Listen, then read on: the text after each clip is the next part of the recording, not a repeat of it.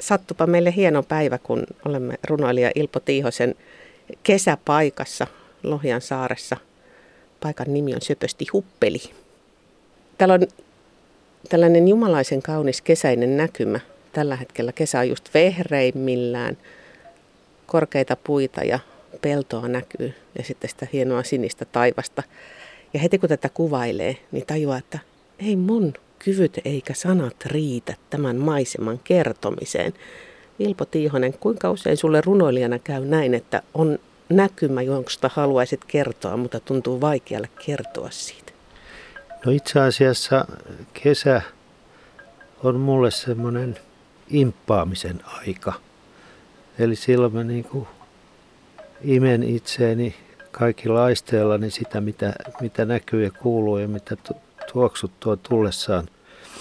Mutta en, en kirjoita kovinkaan paljon kesäisin, vaan, vaan sitten syksyllä tavallaan se purkautuu se kesän kokemus. Et se on mulle parasta kirjoitusaikaa se syksy. Se suora vaikutus, joka kesällä on, niin, niin se tulee kuitenkin sitten välillisesti. Eli se on vähän kuin semmoinen Pandoran lipas, jonka sä uskallat syksyllä avata ja päästää sieltä niitä vaikutteita ulos. Niin se on, niin se on. Ja jos kesän alkua ajattelee, niin minusta linnut tuo kesän. Ja se kuu kiurusta kesään, puolikuuta peipposesta, se on yksi suomen kielen kauneimpia runoja. Siinä tota, ollaan niin kuin hyvän runouden äärellä myöskin. Siinä on hillitysti käytetty semmoista kuin alkusointu, joka on Kalevalassakin joskus vähän kulmikkaastikin siellä, mutta tässä sitä on käytetty hyvin pehmeästi tässä lyhyessä lintulorussa tai sanotaan runossa. Mutta se on hyvin kaunis ja sitä voi tutkia sen drivin kannalta, sitä voi tutkia sen konkretian kannalta, mitä se kertoo, mitä se sanoo luonnon tapahtumista. Ne kaikki on, kaikki on siinä paikallaan, kaikki hyvät elementit. Runohan on, on niin kuin tavallaan hämmästelyä aina. Ja, ja tässä hämmästellään sitä, miten linnut tuovat kesän tullessaan. Tässä kun katsoo tätä maisemaa, niin tajuaa, miten hallitseva aisti tuo näköaisti on. Että se lähtee jyräämään nyt näitä muita aisteja alleen aika nopeasti. Niinpä, Ilpo, toivon, että laitat hetkeksi silmät kiinni ja kerrot, mitä kaikkea kesään liittyvää tavoitat. Mä oon ollut tässä hyvin monta kesää ja tässä on paljon lehtipuita. Niin mä tietysti nyt tässä pienoisessa tuulessa kuulen sen lehtien suhinan. Ja linnuista nyt ei ole kovin moni paikalla tällä kertaa. Tässä on lähipellolla käyvät, käyvät kurjet ruokailemassa. Myös laulujoutsen ja pieni porukka käy tässä aika, aika usein. Tietysti sitten valkoposkihanhia, kanadahanhia ja heidän äänestään kyllä tunnistaa tämän paikan, vaikka tulisikin tänne silmät kiinni. Tuoksupuoli on aika vahva, koska tässä on just äskettäin tuomet kukkineet. Nyt kukkivat kielot. Niistäkin, niitä on paljon tällä tontilla ja niistäkin lähtee aika voimakas ja huumaava tuoksu. Onko kesä semmoinen vuoden aika, joka on aisteille kaikkein ystävällisin? Vai käykö helposti niin, että, että tavallaan se on niin runsas, että siinä jotenkin ihmisparka menee sekaisin sen kaiken lastin alla? No antaa mennä vaan pää sekaisin, ei siinä, ei siinä mitään. Jos pää tästä sekoaa, niin hyvä, hyvä niin. Sitä, sitä voi impata niin kuin joku aineiden väärinkäyttäjä lennokki liimaa, että tätä voi nuhkailla. Niin ja tallettaa sitten niitä talven, talven hetkiä varten. Sä et oikeastaan ihan varsinaisesti vastannut siihen mun ensimmäiseen kysymykseen, kun mä sanoin sitä, että tästä tulee helposti banaalia, kun alkaa kuvailla, että tässä kerroit, että kirjoitat vasta sitten syksyllä, eli tallennat näitä. Muuttuuko se erilaiseksi sitten se ajatus tai kokemus siitä kesästä, kun sitä hauduttaa vähän aikaa?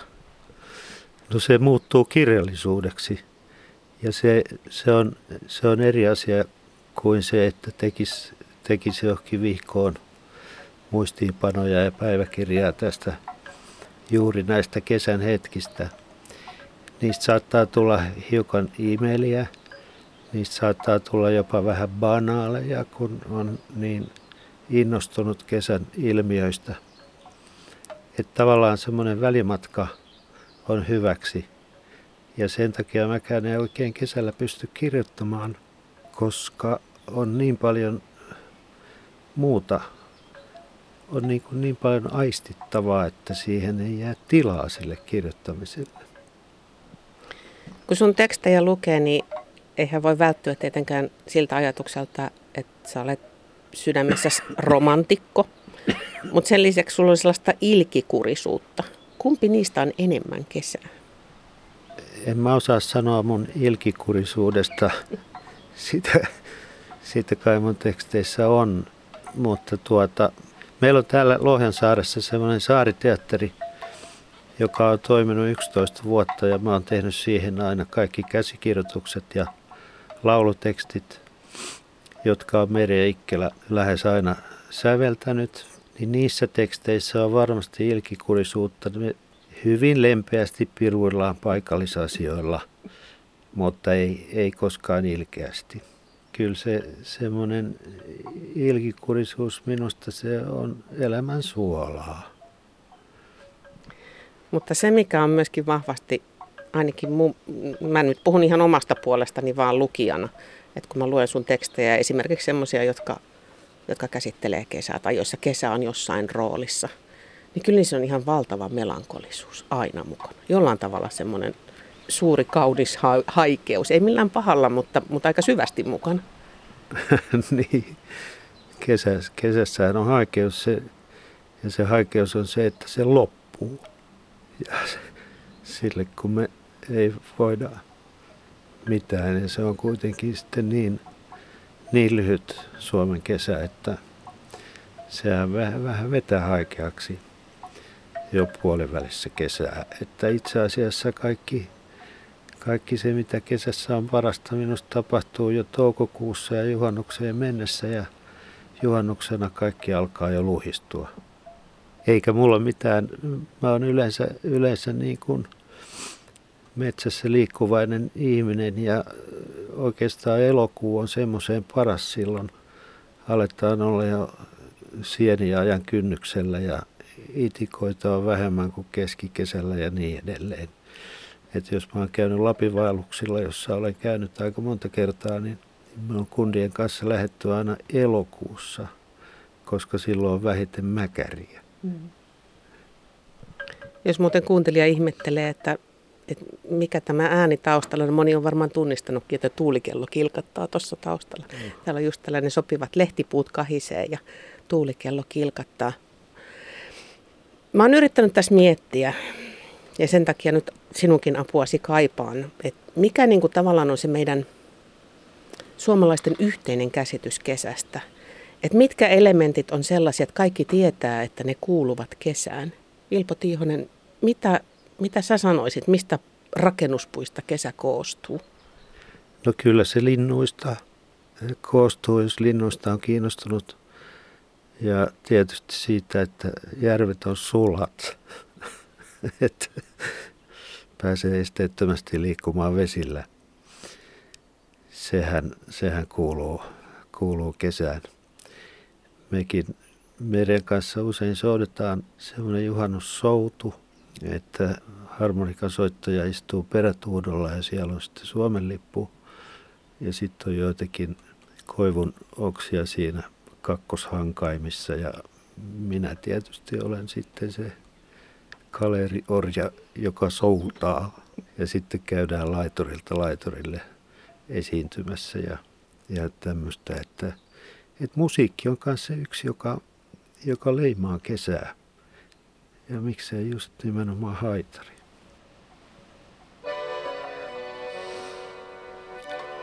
No niin, nyt seuraa runo nimeltä Kesäillan kevyt käsitteellisyys. Tekijän itsensä lukemana. Ja runoa höystävät Oskar Merikanto ja Merja Ikkelä. Oi kesäiltaa, sen illallisuutta, oi sen ihmeiden ilmeistä sillallisuutta, kun yöhön yhtyy sen laineettomuus ja ryhtyy ihmiseen paineettomuus. Oi lehmisyyttä ja ihmisyyttä, oi värjyvän väreilevyyttä, viatonten vaarattomuutta ja laajuuden levollisuutta, uikun poikasta viittä kuutta ja syvää vettä, sylillisyyttä. Oi peili taivaamme sinisen siirtyvyys ja kuusten latvallisuus, pyhä piirtyvyys ja mustan laulajan huiluilevuus, sisäkkäisyys, muiluilevuus. Ja oi joutilaan joutavaa joutavaisuutta, ja oi soutajan sukkulaa soutavaisuutta lomamatkalla määrättömyyteen. Ja oi rannalla onkian pyyteettömyys, solvaukseton syyteettömyys, kun pää on päätynyt jäärättömyyteen. Suven suuruus, suvi suvi, sen kaikuilevuutta, sauna sauhujen haikuilevuutta, lip lap, laiturillisuus, lip lap kiikuttavuus. Ja ihon alaston liikuttavuus. Ja korkea kaikujen lokillisuus. Ja pihapiirien kokillisuus. Oi salmisuus, ulappuus, virrallisuus, oi höyhenen keveä irrallisuus. Ja maan seisminen staatillisuus. Ja kesätyvenen paatillisuus. Oi lehmisyys, ihmisyys, levollisuus, oi Suomen hevosten suopea hevollisuus, ketun poikien raikuli revollisuus. Pyiden pyisyys ja kyiden kyisyys, oi vielä kaukana syys, tyly yisyys. Nyt tuli joku ihana livertäjä tuohon. Mä en edes tunnista, mikä lintu hän on. En mäkään kaikkia pikkulintuja tunne. Et ehkä, ehkä parhaiten korpin, joita täällä on. Linnut, vesi ja musiikki oli ne elementit, mitä sä tarjosit yhteiseksi rakennuspuiksi suomalaiseen kesään. Tuleeko sulle vielä joku mieleen, semmoinen, joku, joku yhteinen kokemus tai tuntuma tai joku semmoinen, mikä, mistä kaikki me tiedämme tai tunnistamme, että tämä on kesää? Jos mä muistelen lapsuuttani, niin kuivien päivien sorateiden pöly, joka, jota joutui nielemään, kun ajo polkupyörällä. Se kuuluu kanssa kesään. Kyllä tuntoisesti kertoo kanssa kesästä ja, ja tota, sitten on tietysti kaikki pihka ja vahteroista valova mahla ja, ja tämmöiset, niin, niin tota, nehän, nehän ilmenee vain kesällä.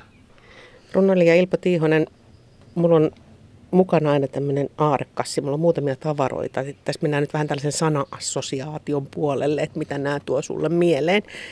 Ensimmäinen niistä on tämmöinen. Musta muistivihko. Mm. Tästä puuttuu ne aakkoset tästä reunasta. Mutta, mutta tämä, tämä tuo mulle mieleen, mieleen niin kuin itse asiassa – osoitevihkon ja, ja sitten sen, että tänne voi joka toiselle sivulle piirtää pilakuva tai karikatyyrin siitä ihmisestä, jonka osoite on tässä toisella puolella. Mahtava ajatus. Tuliko sinulla yhtään sellaista oloa, että syyhyttäisi täyttää noita sivuja? Joo, mutta ei ehkä, ei ehkä runoudella, vaan, vai jollakin GPMllä. Teetkö sä oikeasti pilakuvia ihmisistä?